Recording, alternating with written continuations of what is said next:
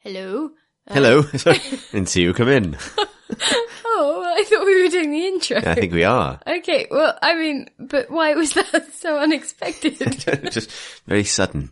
well, anyway, welcome to uh, Little Grey Cells, which is our Poirot podcast. We are on episode five of season one. Hmm. Uh, it's the third floor flat. It is.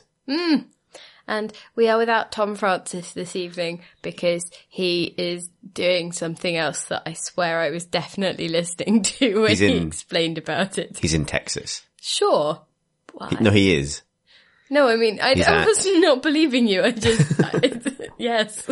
He's at Austin. Indicate. Adventurama. One of the things. He's at a thing. He's at a thing. No, I remember him saying all of these words, but I, yeah, Who Sure. knows? He'll be back soon, we think. sorry. he might not. We don't know. he probably will.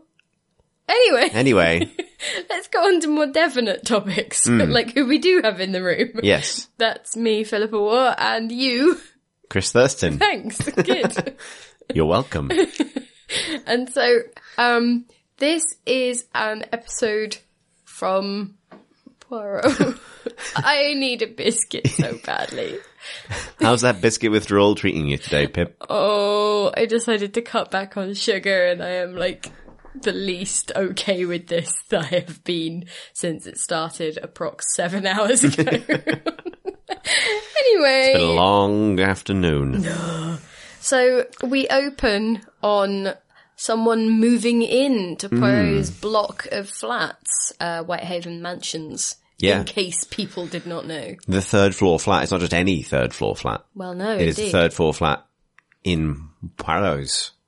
not neighbourhood. only is it the third floor flat in his block of flats, it is two directly below him. He is on the fifth floor. Which we, yeah, we should, uh, which we find out during an amazing sequence Yes. very shortly. But yeah, so there's two gentlemen delivering a big old desk Yes. in a kind of to me to you type fashion. Yes, they're they're trying not to scuff it on the walls or something, Hmm. and uh, there's a, a lady in the street just sort of observing this. She's a sort of framing device, Hmm. Yeah, she'll come back for some reason. She just stands on the same street corner all night. just to sort of make observations Hmm. at various points. Anyway, um, so yes, uh, this is all to underline the fact that a newcomer is in the building, and then the camera sort of pans up from her signing for this desk past two ladies doing amazing amounts of ballroom dancing for They're no just reason. waltzing in the afternoon as two young women in London in the 30s might be expected to do of a Tuesday. Uh, Well, indeed. But then we continue panning up and we find Poirot under a towel at his desk, inhaling a Sniffly Hmm? cold Hercule. remedy. It's amazing how un-Poirot he looks when he's disheveled. Oh, he's all fluffy haired and red faced, and he's so cranky about it all. He might as well have a cone.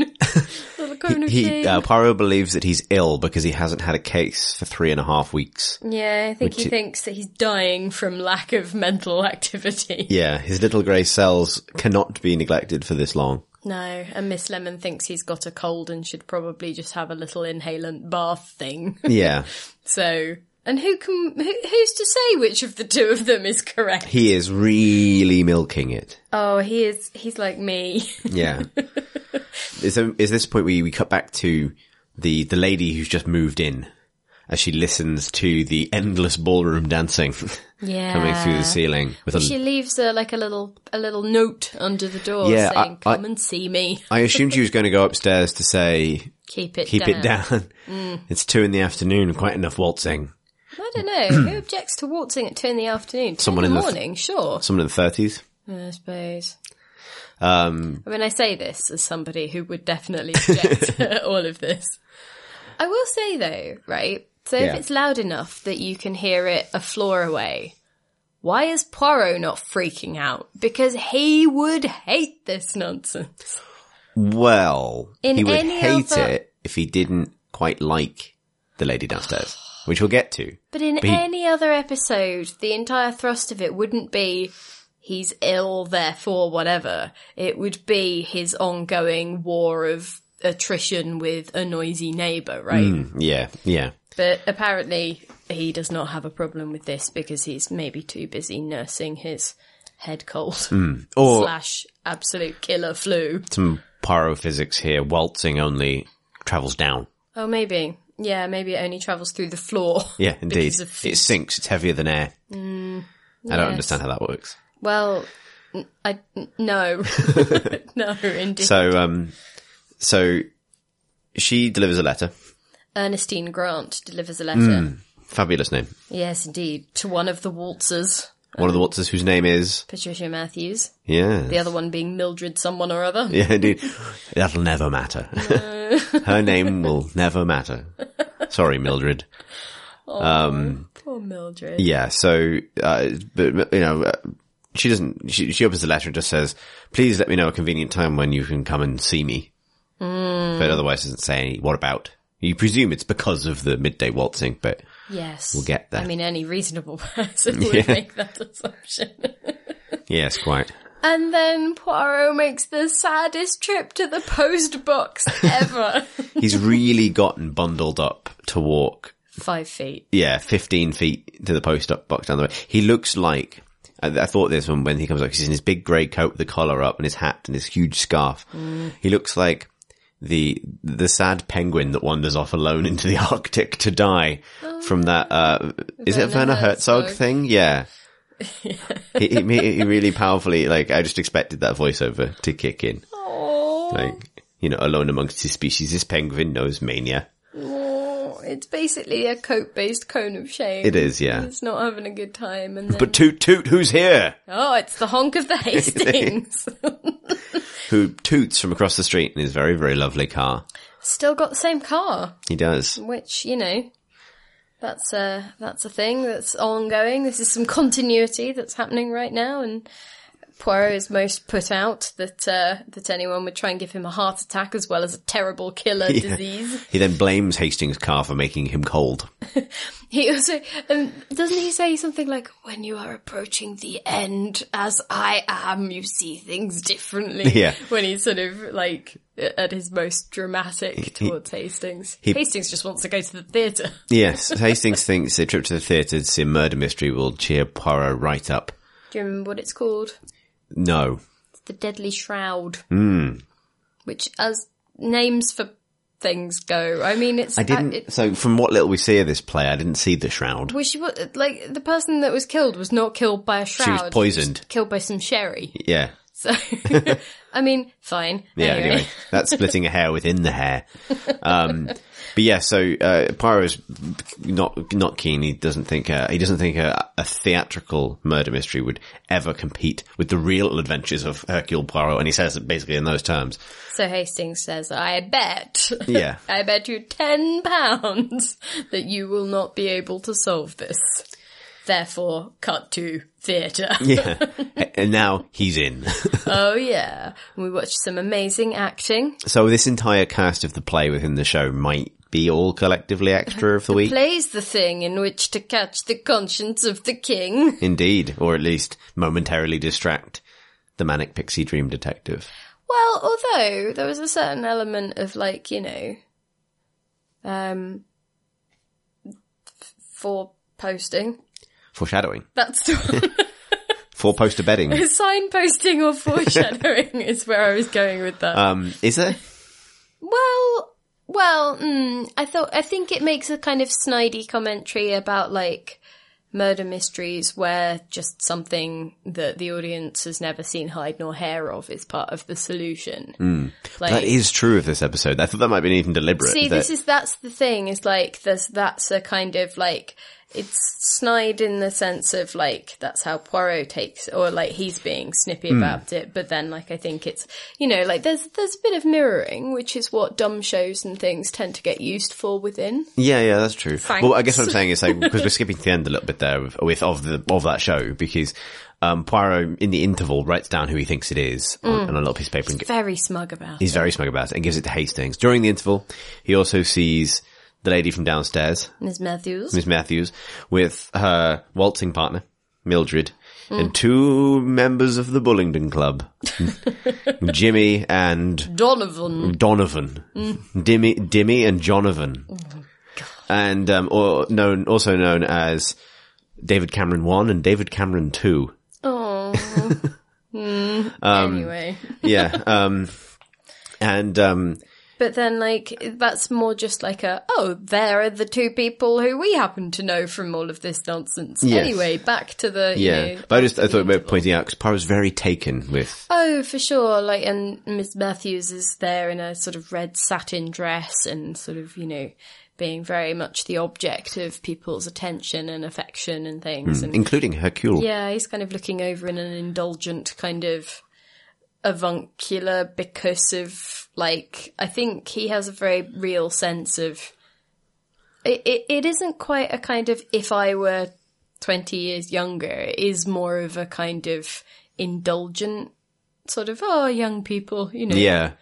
kind of thing like something going on. that struck me about Poirot as a character when we started watching it. And when we started watching it, uh, I mean, as before we did the series, and when we were watching later episodes, his sort of fondness, never like, uh, you know, not like creepy, but like his, his genuine fondness for usually young women in a given situation does Mm. come out in quite a lot of later mysteries. And this is one of the first times I've seen it.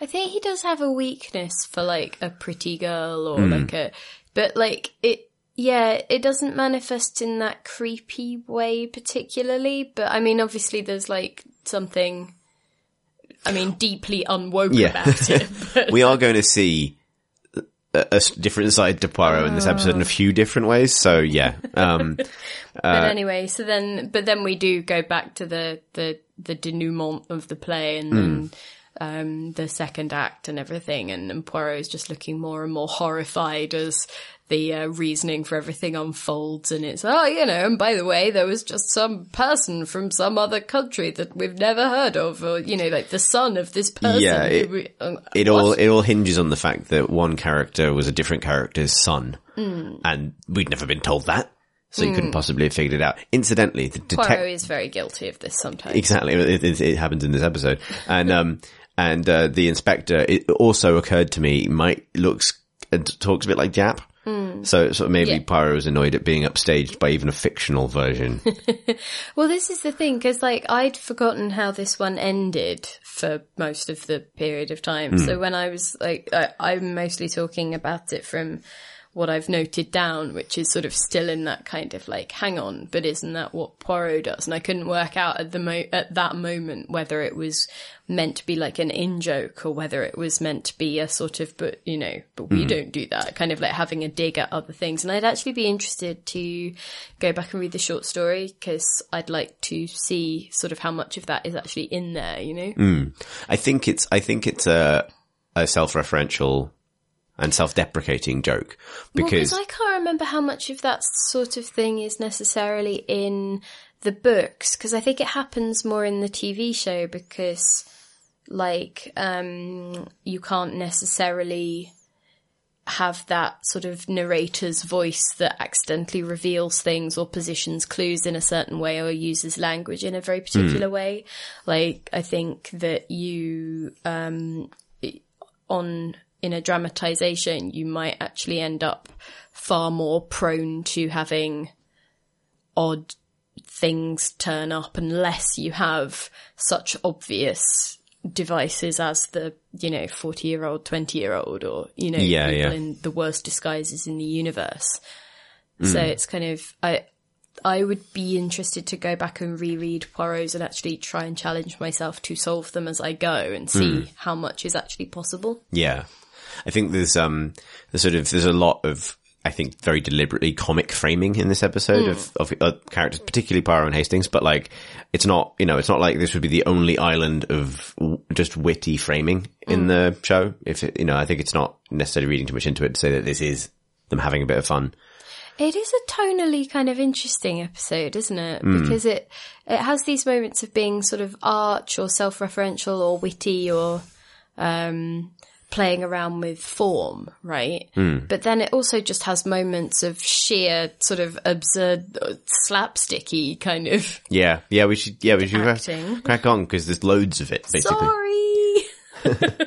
so anyway, yeah. Um, Poirot owes Hastings a tenner Hmm. and starts being not only dramatic about his cold, but also just about his future in general as a He has to retire now solver of forever. mysteries because yeah, he has to h- retire forever because he got the thing wrong in the play and couldn't look as smug as he wanted to. He's having a real time. He so is having a right thank time of it. God he's going to get something to do very soon. Oh, I know, right? Because uh, not only is Poirot uh, back from the play with Hastings, but Ms. Matthews is back from the play with Donovan, Everybody.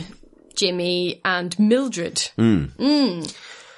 However, Alas, she can't find a key to her flat. but it's all japes. It's all bants. It's all absolute bants as she and Mildred settle in on the stairs to sing a rousing rendition of Life is a Bowl of Cherries Yep. as uh, the boys shimmy up the service elevator to That's try not and a euphemism. break into her own flat. Yeah, so uh, is it- Donovan has the idea of using the the dumbwaiter to It's not a dumb waiter, it's where they, well, I mean, maybe it started off as one, but it's where they now put like the dustbins yeah, Um, and things. it's the dumbest waiter. yeah. So it's- yeah, it's the service, the, the chute. Yeah, li- yeah, a, a- a narrow, lifty chute um, to climb into her flat, which uh, interrupts Poirot writing a check for Hastings in their kitchen as they hear the squeak, squeak, squeak of the telltale banter lift, Nice. and they peek into the lift, to s- lift shaft, only to see just two lads ladding it up, Yeah. climbing up the shaft. But they can't be burglars, Poirot. surmises Yeah, because because- they're too they're dressed for the theatre. Indeed, That's not how burglars do. quite. So um so Hastings and Poirot just sort of watch this unfold from Poirot's kitchen and uh then sort of poke their heads outside to figure out, you know, whether someone lower down, i- you know, like I think they're just sort of being curious about it. And Poirot sort of sees the singing ladies on the stairs and they sort of both look down in a kind of fond and also Slightly creepy way. appreciative, yes, way. Um, and kind of figure, oh, well, there's, you know, that's an end to it. They've, you know, there- there- there's young people japes afoot, Yes. I think. Meanwhile, Jimmy and Donovan um, enter the flat and it's dark and they don't see where they're going and they go through the dark kitchen into the dark. Well, they, the kitchen light doesn't work, Right, Hmm. says Donovan. Uh, And that is why they end up in the in the sitting room where they realise they are actually on the wrong floor. They did not hoist themselves up far enough. They thought they were there, and they were not. They're a floor too low. Mm-hmm. Indeed, in the third floor flat Thirty six B.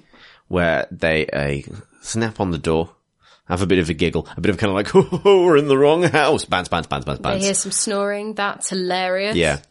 This actually happened to me once. Oh yeah, it did, didn't it? I walked into a complete. Uh, I got uh, I- just a digression here to tell a story. Uh, I went back. I was extremely drunk and got lost in London and got back to my mate's flat where I was staying supposed to be staying at, at about seven in the morning, and uh, rang the doorbell and kept ringing the doorbell and kept ringing the doorbell and I couldn't you know rouse him so I could get into his flat. And then eventually buzzer went and I was let in and I went upstairs and I walked in and I was like, this looks really familiar, but really wrong at the same time. And I couldn't tell if it was me or them. And no one was there. And I just looked at the letter on the, on the thing and it was just for a completely different person. so I just left very quietly, went next door to the right block of flats and got back in immediately. it was real weird. And that's, So they must have what? Just assumed that a flatmate had forgotten their key and Yep. buzzed you in or yeah. something. And they'll never know. Oh God. Luckily I didn't find a body, which is what happens to, uh, To Donovan, and Jimmy. But yeah. Oh, yeah, they see legs. It's like, you know, just stretched out from behind some packing crates, which, you know, doesn't yeah. bode well, does it? It's Ethelward or whatever her name is. Ernestine. Ernestine. and she's dead. Ethelward. I don't know Not good with the kind of old timey names. trends. I went of about a thousand years too naming early there. Um, Previously. Well, yeah, exactly. and also possibly, uh, us- isn't that the sort of name you'd expect maybe for a king? A Saxon king? It depends. E- ETH probably not. A ETH E yes. Anyway. Anyway, um, the um, The yeah, so uh, she's been shot. Ernestine's carked it, She's she's carked it from bullets, mm-hmm. and she's dead now. unfortunately. Yeah, de- most unfortunate.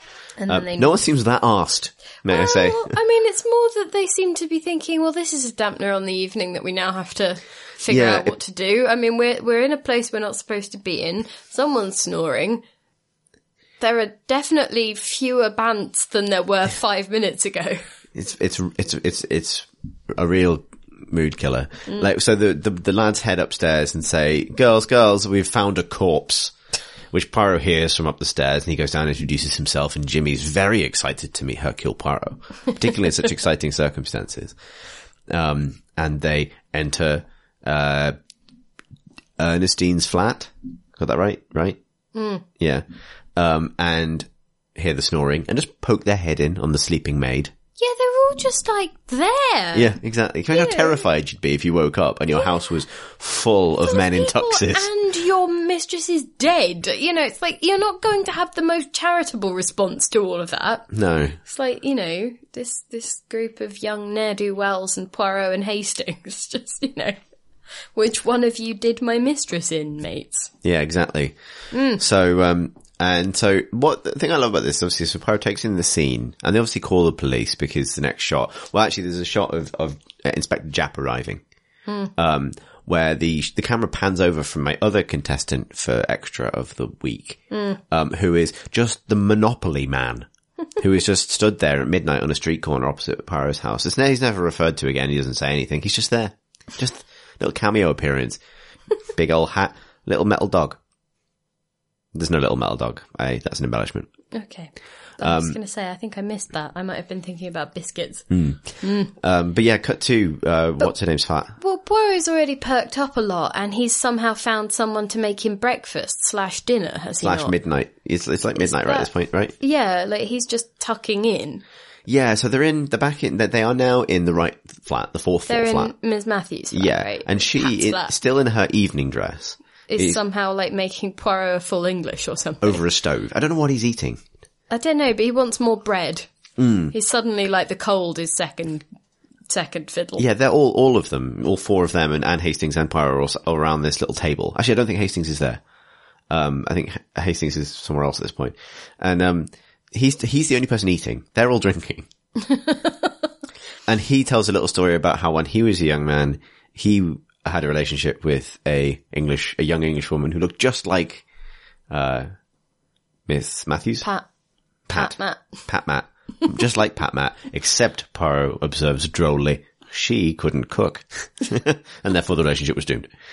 Which is like we we are getting there's quite there's a, we're definitely getting Poirot after dark in this episode. Oh, God. We do see a bit of the like the midnight Hercule, I would suggest,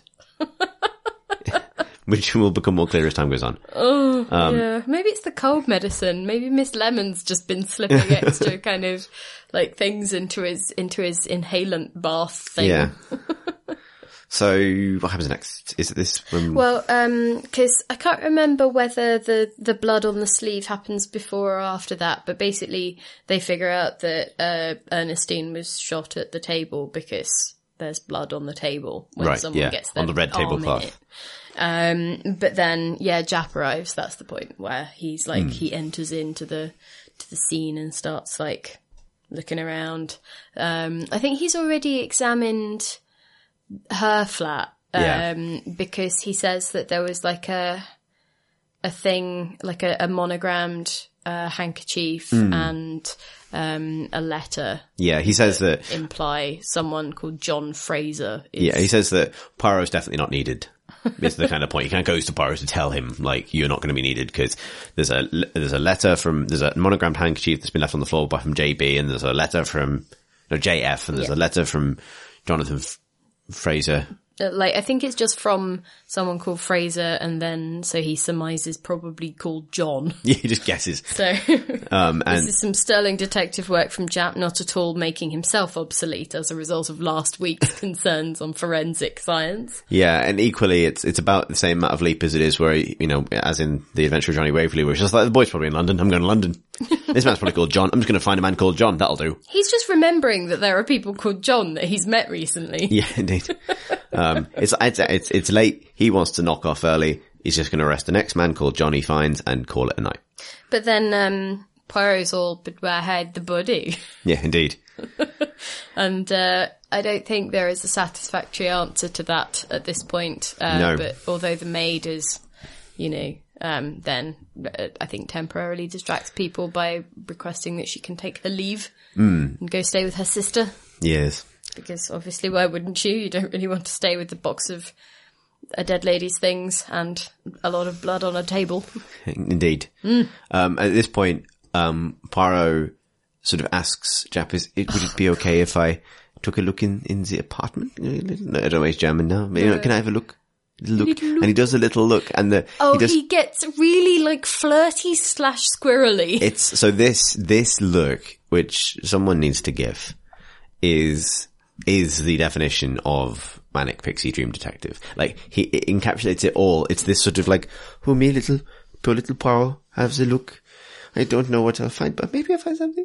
It's like, oh, just indulge me. I'm just harmless and little and oh. I don't know what accent that is because I No. can't do accents and this has been established for years. But, um, anyway, so yeah, he, he spends a good minute making those twitchy, flirty faces at Jap. Yeah. And finally just goes, oh, for God's sake, just go in. Yeah, do you like? Whatever.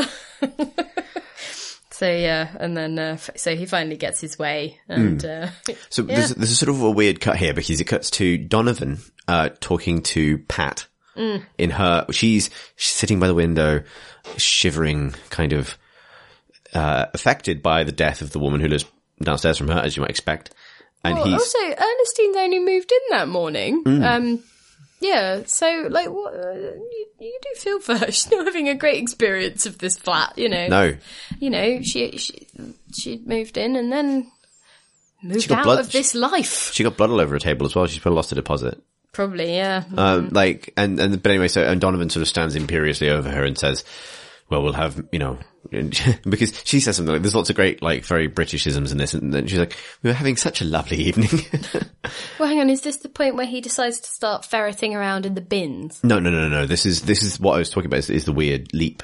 Because so, okay. because Donovan's up there with her, right? And he says, you know, you know, he puts his hand on her arm in a kind of creepy way and says, but we'll have many lovely evenings to come. And that's, that's the, that's the line that establishes that those two are together, which is not, has not been previously established other than the fact they're going to the Okay. theatre together. Um, at this point, however, uh, Poirot enters, uh, Ernestine's flat with Hastings, Jimmy, and Donovan. So Donovan goes from comforting Patricia to Pat Matt. accompanying, uh, accompanying Poirot in his new investigation, his second investigation into his flat. And This is when Poirot starts going through the bins. Yeah. And this is where we see probably the most elaborate. This is probably the first actual like action sequence in Poirot, but it's an extremely Poirot action sequence. Well, it's sort of action, but only in the sense of he can do some street magic.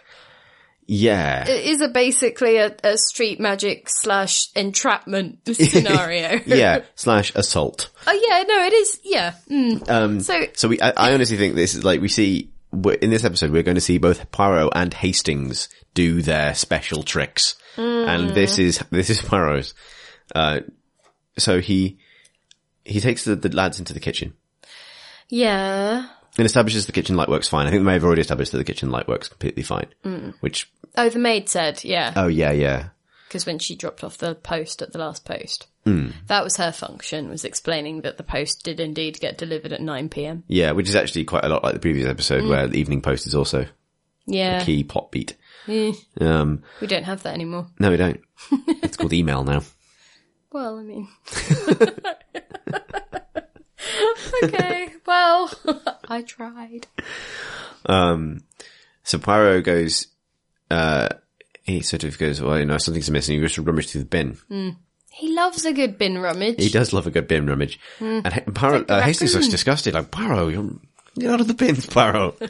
you grubby little raccoon man. But this is what I'm saying about like every time Poirot does something unseemly. That's that's the key difference between him and Hastings. Hmm. Like Hastings is very much like, but we do not go through the bins, This is England. and and Poirot's like, yeah, but bins, bins are where you find great stuff, like this bottle. So Poirot withdraws a kind of blue, what looks like a poisonous bottle from the bin. and makes it look like he's going to smell the cork and goes, I'm sorry, I have a cold and gives it to Donovan. And Donovan sniffs it and doesn't sit smell anything. So he takes the lid off and, and Poirot waits an extremely long time before going, Oh no, don't take the lid off and smell it. By which point Don- Donovan has already chloroformed himself. Hmm. Yeah. yeah. So I think it's called ethyl chloride. I'll be Hmm. interested to. I should probably look up whether that is chloroform or whether that's like. Hmm. must be related though, right? Oh yeah, but I I'm just interested as to whether that is actually the Yeah. the either the chemical name or an older term for it. Yeah. But anyway, yeah. So essentially, he's like, "Does this smell like ether to you?" and The answer is yes. the answer is not only yes, but also, "Oh God, Hastings, you're going to need to help this man lie down because he's properly conked himself out." Yeah. So uh, Poirot sends Jimmy off to uh, No, he get some sends- brandy, Oh yeah, he does, doesn't he? and um, and then Donovan kind of comes to, and uh, and Poirot starts acting real weird. He starts like um, he sort of uh, you know, Oh, he is so pleased. he's with so himself. pleased with himself. He tells he tells Hastings to get Donovan upstairs and maybe make him some coffee, but take care of his health. And he gives Hastings a look, and then A look that implies to me later on in the episode that he didn't do anywhere near as much explaining to Hastings of what was about to happen yeah, as he should have done. Yes. For this, for this to have actually worked in a way that isn't massively complicated and takes up the entirety of the rest of the episode. So Pyro then starts sort of almost sinisterly cleaning the brandy glass, and Jimmy asks him, probably rightly, like, you know, what's going on, Mm. M- Mr. Pyro? And uh, to which he says, what does he say? Like, I, I know Basically, everything. Like, uh, I, yeah, I, I, I've solved it essentially. And I wondered whether that was like, obviously, I think that's a callback to the play because the play is about this the sherry being poisoned, right? Yeah, yeah. So, and the fact that Poirot is like now cleaning a brandy glass and announcing that he he has solved this thing that no one has enough pieces to actually have solved yet yeah, yeah. themselves like wa- watching from home that's the point at which it tips over into this must be deliberate like Yeah, I think yeah. they're properly having fun with it so anyway yeah so he's just like yeah I know everything it's great isn't it Yeah, so we- solved it We sweet get- so we get Poirot's, we get, instead of like an end of the episode confrontation-y kind of thing, really, we get Poirot explaining what he's just done to Jimmy. but he strings out the denouement for so long he must be so pleased He's so that pleased this with cold himself. is over and And yeah, cause he's, he's visibly getting better as well with the, the more shenanigans he gets up to. He's forgotten to fake his really bad stuffed nose Yeah. and, you know, all of that stuff. He's stopped like bundling himself up in all manner of coats and scarves and now he's just properly settled into, let me show you a thing or two, Jimmy. And so, but rather creepily, he says to Jimmy, like, before I explain, answer, answer a question. Are you in love with Patricia Matthews? And, and Jimmy, again, this is another fabulous moment in British aristocracy. He says something like, well, uh, you know, I care the devil about Pat, but uh, he, no, he cares about her yeah, damnably. I care about her damn limbly, but she's engaged to Donovan. And, uh, yeah, so, but, oh, so, what did Poirot do? So, well, so Poirot essentially planted that bottle of anesthetic. Yeah. Ether or chloroform or, you know, whatever, um, in the bin. And then essentially knocked someone out so that he could frisk them without a warrant. Yeah. And pickpocketed, uh, I believe it was a letter and a key. From Hmm. It was- Donovan. It wasn't the letter, it was just the key. Ah, okay. Because because Donovan has to go back for the letter later. But I thought he took he took it from Thingy's pocket and then leaves it on Ernestine Grant's table because that's the Oh. entire reason that they went. in yes, to you you Thing in you the are first right. place. Yeah, yeah, yeah. So he finds the key to Patricia's flat yeah, because Donovan stole it so that they would then have to break in. via the Service Mini lift. shaft thing. yeah. Um. So. And he so he reveals that. he also he says to Jimmy, you know, well, you might like her and she might be engaged to Donovan, but she's going to need you pretty soon, implicitly, because he's going to hang for murder. God, I know. It's basic. It's so creepy. It's like, why don't you take advantage of this woman's grief to really just sort of There's so- get in there? there's an, yeah, it's sort of uncomfortable between like, you're in there, my son, and comfort her, she'll need a friend because she's, you know what I mean? Like there's an element where you, if you really want to interpret her charitably, it would be, she's going to need a friend and an ally because she's going to be kind of drawn into this scandal. But it does come across as a bit Hmm. But like, otherwise, it's the most predatory matchmaking. yeah, no, don't get pyro to set you up on a blind date. No, because someone's gonna die. Yeah. So the, yes. So But anyway, so he starts talking Jimmy through this kind of one-person reveal, which is actually quite not not Poirot's thing. He usually loves an audience, so He'd he's like a bigger, usually yeah. sort of a fan of gathering every single person in that building, whether they had anything to do with it or not, into a room just so that he could be clever at everyone at the same time. yeah, yeah. Um, but he starts talking to Jimmy and starts like walking him through the thought processes. So the idea that Ernestine was found behind some crates, it's like, but why would you hide the body, right? Like, w- what's that for? And it's so, you know, I think it was essentially so that the maid didn't see her when she came in because she just assumes that she's still out or something.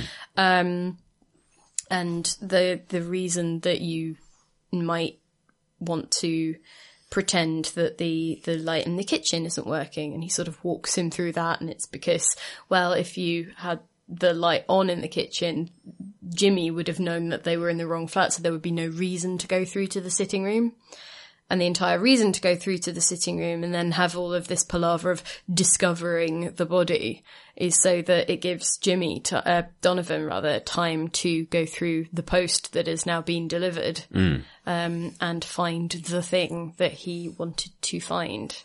Hmm. Hence the letter that Poirot stole from his unconscious body. Yep. And the reason that he couldn't have got that letter when he killed Ernestine is because the evening post hadn't been delivered yet, which is why he had to contrive a way to get back later in the evening. He's done it, Poirot. He's wrapped it all up. Well, except that then there's a massive scream from Hastings in the um, yeah. in the stairwell. So Hastings, Hast- so Poirot's superpower we've discovered is just straight up poisoning people when he needs something. Hey- he commits crimes that he's just going to be able to get away with because someone else was worse. yeah. Hastings' superpower we discovered is largely ineffectual shouting. so he Mm, yes. Mm. bellows, Hastings bellow- bellows Poirot and they rush out into the corridor because Donovan Has made a dash for it. Yeah, and both uh Poirot, Jimmy, a random Bobby, and and Hastings look as the elevator for the building starts to extremely slowly descend. Yeah. Also, it's a cage lift, so you can see through the bars. It doesn't stop them from realizing no one's in it. Um, and uh, Well, I think you because you can only see through those from the front, right? It's where the grill gets like pulled across it. Yeah, They're that's still true. like solid on the sides. So unless they had managed to catch up with it to the extent that they were right in front of it as it drifted past a floor, Hmm. then they wouldn't see that. But anyway, so they all go haring off downstairs with Poirot following at a leisurely stroll, Hmm. and then we cut to the fact that Jimmy actually just oh that Donovan rather went up one floor, Yeah. and it's just like hey, I gave him a slip. I'm so good at this. so Donovan breaks back into uh, the third floor flat, takes back the letter that uh, Pyro had taken from him after he took it the first time, and then climbs into the World's squeakiest service shaft. elevator Yeah. shaft. World's squeakiest shaft. So obviously, when they get to the the bottom floor of the um of the building, they find there was no one in the lift and that it was all a, a feint Mm. from. Uh, from good old Donovan, so they then they hear the squeaking of the service lift. They go down to the basement to check in on that, but good old smarty pants Donovan has climbed into a different lift shaft and is sort of pretending to be part of the wall, Which and works his somehow. mate doesn't recognise him. yeah, so actually they don't organize. So loads of things happen at once here. That Well, just lots of stupid things that I don't think would happen in later Poirot's. Do you know what I mean? Like, I think that that this would be the sort of scenario where everyone else would go herring off downstairs, but um, Jimmy, w- uh, th- sorry, I keep calling him that. Uh, Donovan would, you know, do something that he thinks was smarter and then find Poirot waiting Yeah. for him. Do you know what I mean? That was definitely so when because you see the the you see Jimmy and the Bobby and Hastings rush down the stairs, and Pyro just starts making his own way, and he's got a little smile on his face. Mm. And so I was fully expecting that when uh when Donovan pops out of the service elevator, Pyro will just be there because Yeah. he hasn't rushed. He already knows the lift is empty, something like that. like I thought he would either be waiting. I thought he was going to be waiting for Jimmy. When, uh, f- oh my god, Donovan. Donovan! I thought he was going to be waiting for Donovan when he broke back into Ernestine's flat to pick that letter up again, and then he wasn't. And then when everyone piled down to the basement and Poirot took longer. You know, waiting Hmm. and, and then eventually left. I I'd thought that he was going to just wait it out and catch um, Donovan in the act of of leaving that way, but he doesn't do that either. And essentially, it, it just feels like a good five minutes of people being inept and not knowing how to cover the exits of a Well, building. so this is the other thing. So when they when they rush down to the basement to the exit for the service elevator, Hastings doesn't go with them. Hastings goes outside, and so I, I want to talk through this because for the first time in the five episodes we've watched so far, I thought Hastings was about to do something. Aww, Like, and I, I love Hastings. Don't get me wrong. plenty. He doesn't really. Like, I, I love him to bits. I'm very glad he's there. But, well, because, you know, he's a military man. He's got uh, a, a, a- a- action background, right? Like, he does, we've said it before, Went he to fills, Eton. he fills the, the, the Dr. Watson role of the sort of, the man of action to the cerebral detective in some ways. Um, except, except that he doesn't. and so when Hastings went outside, I thought we were setting up for a moment where even Poirot is wrong about where Donovan's going to go. But Hastings is the one who goes outside and get, catches him. And this, the camera almost sets this up Mm. where you see Hastings go outside and then you see, uh, Donovan like nip through an alleyway nearby. And then Well, the, he because he comes out of the building and he's essentially down a side street, silhouetted against some smoke. But then he sees Hastings coming that direction, so he just sort of flattens himself against the side of the building, right? Yeah, but the what I'm saying is the way it's shot is that when it cuts to Hastings, he's looking completely the wrong direction. yeah. So it kind of says Hastings completely misses him, mm-hmm. and then walks back to the entrance of the the apartment building as the others are coming out and says, "Oh, I've checked. There's no one here." Well, none of them can find him, and it, it that just felt so. I just feel like that wouldn't happen in later episodes, right? Mm. Or you know, even in I don't know, it just felt a bit inept or a bit weird. I quite liked it. Yeah, But- me. Mm, I don't know. I think just for me, it just didn't quite fit with what I was expecting based on the the Poirot's that I've seen more recently. I guess because I sort of I've been through a few rewatch cycles over the few years, but obviously that means that the things that I have tended to see recently have been, you know, the the long, you know, feature film style, you know, opulent things of more recent times, and they would very much sort of position Poirot as this kind of like Yeah, almost a mastermind or the the person who's like three moves ahead in the chess game Hmm. that you're playing. it's that it's that none of them are ahead is the kind of interesting thing. Yeah. It's like so Donovan because I mean ultimately the, the scene would work h- however Donovan gets caught and spoilers he gets caught however he gets caught doesn't really matter for the drama they just need to catch him as he attempts to escape so it would have worked if Pyro had caught him it would have worked if Hastings had caught him and that would have given Hastings his first success what does happen is Donovan steals Hastings' car He does kind of catch him.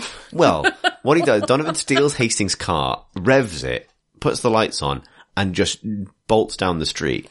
At which point Hastings leaps in front of the car, And shouts no. bellows no at it with It's so- almost like he's frozen in a star jump shape. yeah, then has to jump back out of the way of his own car. Yeah. But the force of Hastings' powerful scream is enough to send Donovan crashing into some pallet crates for some reason. Well, so I think what happens is um, Hastings obviously thinks that if he stands in the way of it, he'll slow down, right?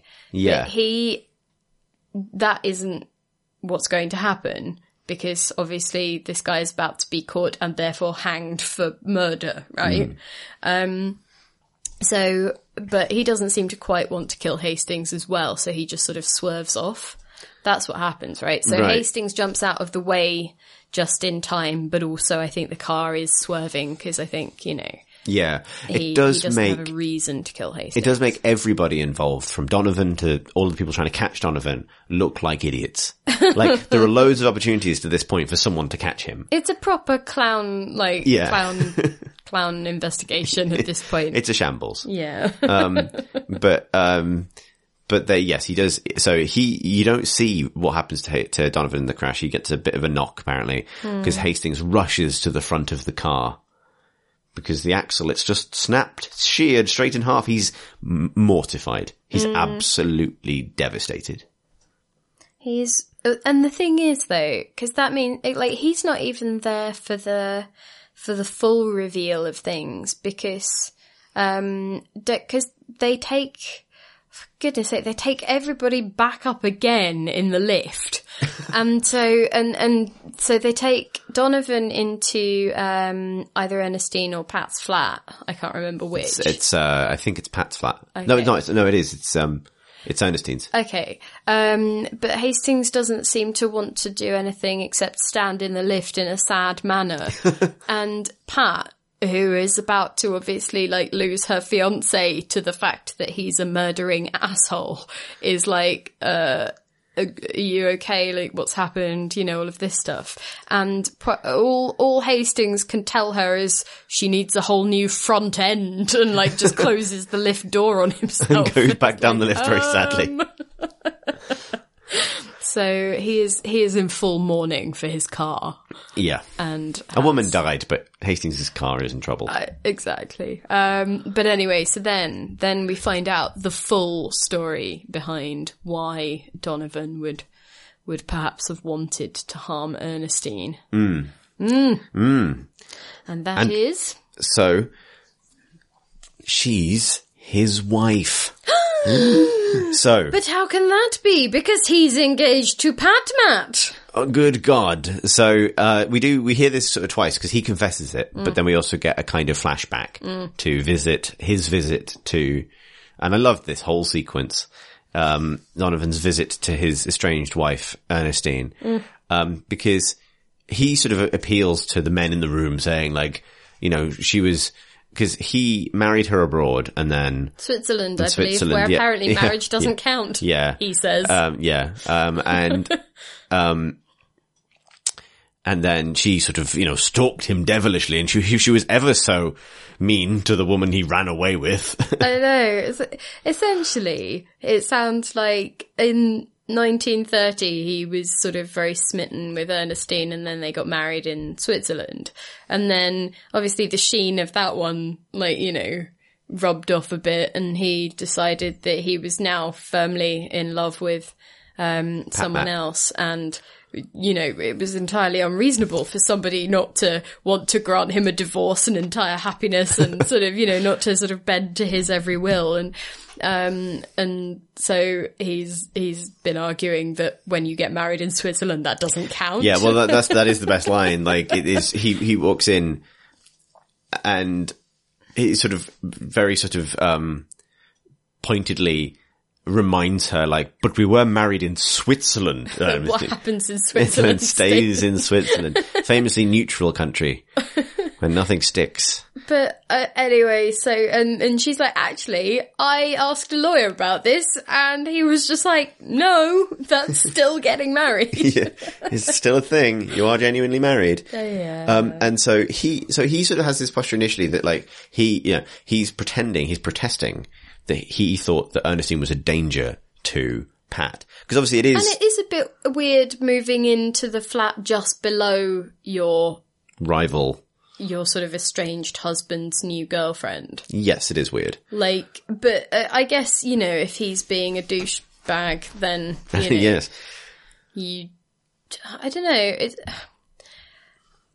I I wish that Ernestine had had a better outcome from this. Yeah. and Yeah. that she, hadn't got involved with this idiot at all. She, uh, so frankly. he, he says like, if you go near Patricia, I'll kill you. And she goes like, ah, she does the, um, the It shrill. made me laugh. Ah, ha, ha, ha, ha, ha. yeah. She, she does the, the, sh- like the laugh that, um, women in period dramas do at, uh, like e- and like men who are about to become fatally enraged. This happens quite a lot in these shows. She goes like, "Oh, Donovan, you are a big prick, aren't you?" And at which point, so it, this unfortunately is quite a funny moment because Donovan has the quietest gun. Because one of the questions I had earlier in the evening was in earlier in the episode was, you know, she was shot with a semi-automatic pistol several times. Like, why did no one hear this? Right. In an apartment building. Semi-automatic? It's just a handgun, right? It, it's described as a semi-automatic handgun because it's a revolver. Oh, okay.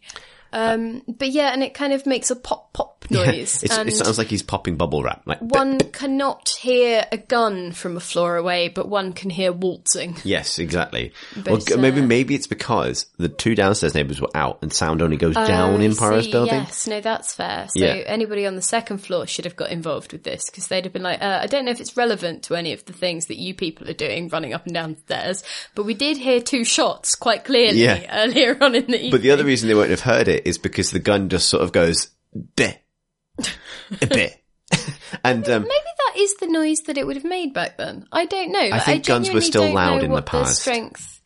No, but like I, I genuinely don't know. I would be interested I think because you can silence things, and then apparently, according to uh, all films that I've ever watched, that just makes a phew noise. You know, yeah, from that point onwards.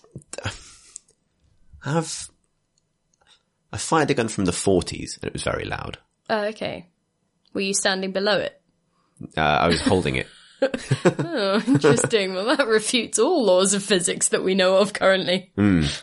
Uh, so I would say that the gun would normally be like. Basically, what happens is the gun goes. The gun Twice. coughs Yeah. in, a, in a sort of And um, and Ernestine, still mid smirk, looks down to reveal that she's now partially covered in jam.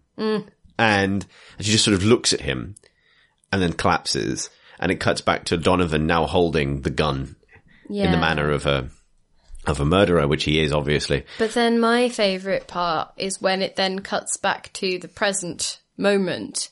And then he just sort of says, and then I went to get ready for the theatre. it's like, It's everything about this sequence from we, the marriage doesn't count, Ethelrude. We were married in Switzerland. To gotta go, time to get ready for the theatre is perfect.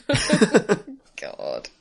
It's a very sort of, you know, that tho- those very particularly British unemotional murder mysteries where no one is that distraught about a murder. Yeah. Yeah. So that's that's the reason that uh, that Ernestine was killed, and the reason for all of the chicanery with the lift shaft and everything is just because um, she, at, at some point during the the argument, reveals that not only does Switzerland count, but she's going to have that in writing from her solicitor soon, probably by the Evening Post. Which Indeed. I mean, you know, the word probably is going to be quite the, the Key factor thing there here, yeah. because he has essentially built this entire house of cards upon, you know, the, the fact that they're awaiting him when they break into the house again is going to be. Yeah.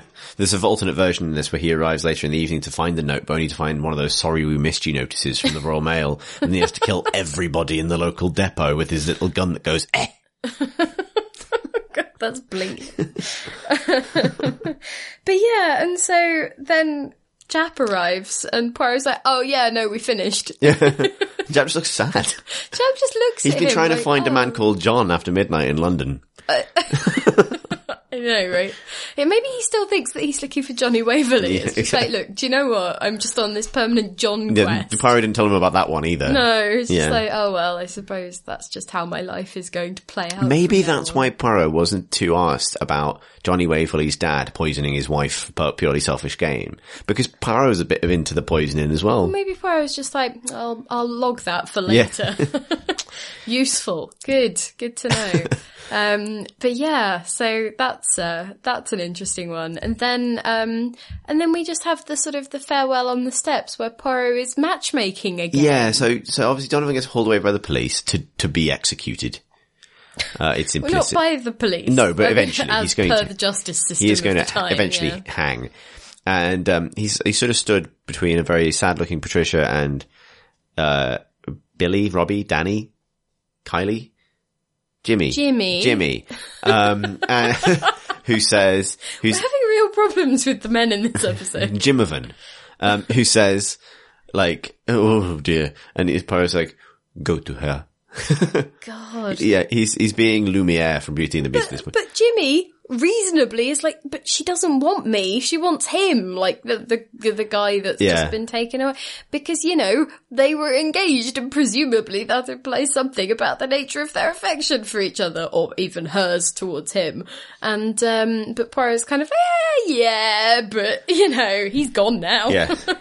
like you should probably get in there. And and so he kind of walks over and awkwardly puts his arm around her, and she seems a bit uncertain, but goes in with him, and Yeah. it's like, oh, And, Py- and Pyro just smiles to himself and walks out of shot to the right, like my work is done.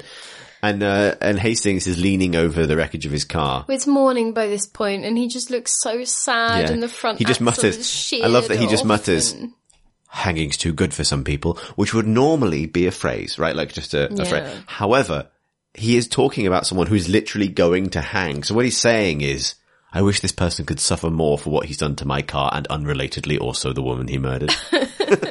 It's ju- oh, it's not good, is it? And then, um, but but it's not all terrible for good old Hastings, is it? Because this is the thing that finally persuades Poirot to make good on his bet that he failed at because of the theatre. Yeah, so he opens up his wallet and hands Hastings ten pounds towards car repairs because it's important to Pyro that Hastings fix this beautiful machine as soon as possible. And it's genuinely sweet because Hastings kind of looks at him like genuinely grateful in a kind of like, Yeah. and just says, thanks old boy. You've restored my faith in humanity, kind of thing, because it doesn't take much. no. But um yeah, that's what puzzled me because I I don't know whether I was, you know, thinking about biscuits again, but um was Poirot writing him a check when they first got distracted? Yeah, they, and I don't think he finished writing it. so was he but he was still going to pay but just by check. So was he going to like cancel the check before Hastings got it?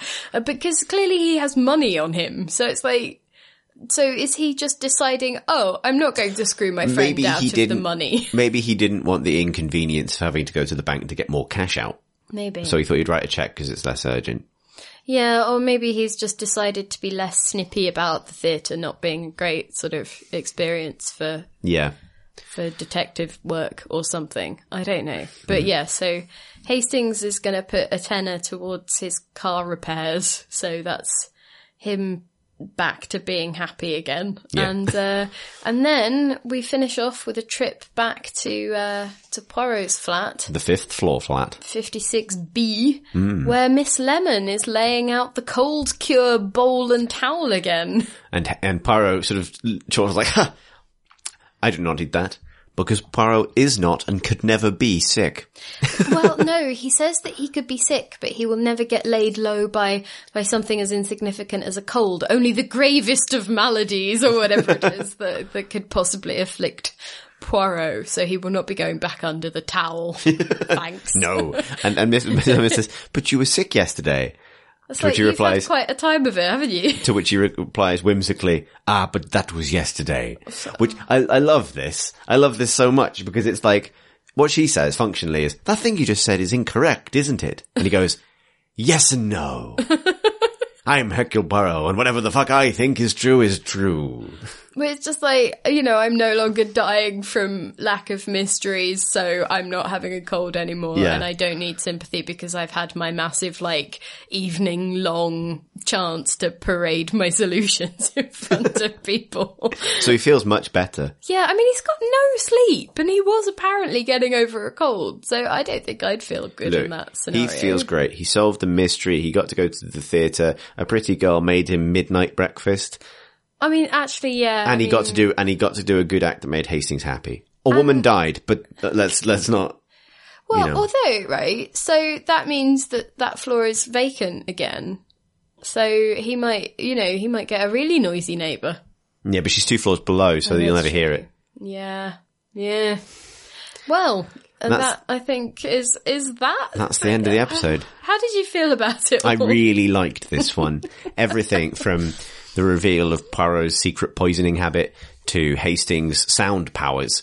Um, Um, I, I, I thought it was delightful. A mess, but delightful. Like it felt so um everything was so extreme from Poirot's sort of flirty faces at Jap to get him to let him into the apartment for a poke around to the like sleight of hand and does this smell like chloroform kind of, you know, a- assault on a person to uh it, the the sort of the crooning over the car to it just felt like everything had been whacked up to like full volume Hmm. That's what I mean or by full- like, midnight Poirot, you know? It was like that weird hours of the morning where everything's hyper real. But yeah, so um, the whole thing is I, like it was interesting to have the the reveal sort of drip fed rather than in Hmm. the in the last minute just everything getting Yeah, it was an interesting one because it was kind of like, here's the murderer. We're now going to chase him ineffectively and then find out. Yeah. I wonder if that was more them sort of experimenting with some action sequences in the loosest possible definition Yeah. of action. A man shouts at a car. Well, yeah, and sort of runs upstairs and downstairs and, you know, stands a, a, a few feet to his left and then dives to the right, you know. Yeah, it's- yeah. it's the hot new dance craze. but yeah, so that was all certainly a thing that happened. Definitely we watched it. Mm. It's good. Extra of the week. Uh, ooh. so I'm going to, do I stick with Monopoly Man? I might go with Oh, also, yeah, the, that lady that we mentioned at the very beginning who was watching Ernestine move in at first Mm, that was all does right. pop up towards the end to say, oh, she's only been there a day, or like, Yeah, you know, yeah. she only moved in this morning to sort of hammer home that even though this feels like it's been going on for a good old week, it's, Yeah. uh, it's only I been think- a night. I kind of want to go with random Monopoly Man, but I think I will go with the entire cast of the play. Aw. I was thinking, like, because Jap is very much treated like an extra in this episode. I don't think he can ever win extra of the week though. Oh, no, no. But I was just sort of making the point that he has never been less useful than Mm, yes. Mm. he is in this episode, I think. Um, I'm wondering whether I'd like to give it to Mildred, because she doesn't get much time. She's only really there to harmonise with Pat Matt in her singing. And do some waltzing, do some day waltzing. And, and sort of be there as Jimmy's date, even though Jimmy has the hots for Pat. Poor Like, Mildred. I really feel feel for Mildred here, so I, I think I might I might vote for her for or or maybe Hastings' car. I think they're both you know sort of much maligned and uh, you know don't don't feel great at the end of the episode. I would assume She needs a whole new front. whole new front end, front axle sheared right off. Oh, Oh, but yeah, so that was that was certainly a thing that happened. in conclusion, yeah. Yeah. I'm wondering whether to get Tom to watch it when he comes back from abroad. I think maybe we, we, he can if he wants to. Otherwise, it'll just live in legend is the one where Pyro poisons a man. we maybe should start like a little a booklet of Poirot's crimes. Poirot's many crimes. Small crimes of Hercule Poirot. Because there was, you know, there was some theft, there was pickpocketing right there, wasn't there? There was there was assault, which is, you know, the the knocking someone out, I believe. That Yep. that's definitely a thing. Um so yeah, at least two crimes here. We'll keep track. We'll try and keep track, yeah. Um, next week, I believe it is Triangle at Rhodes, Ooh, and then it's your favourite. trouble at sea. Yeah. yeah. Peril at Sea. Peril at sea. Problem at Sea. Problem at sea. Yeah, it's good. That's one of the reasons. I'm, many reasons I like it because it's problem at sea. the problem is a murder. a problem at sea would be like Spoilers. we've run out of like we've run out of milk or like something like that. But no, it's it's death.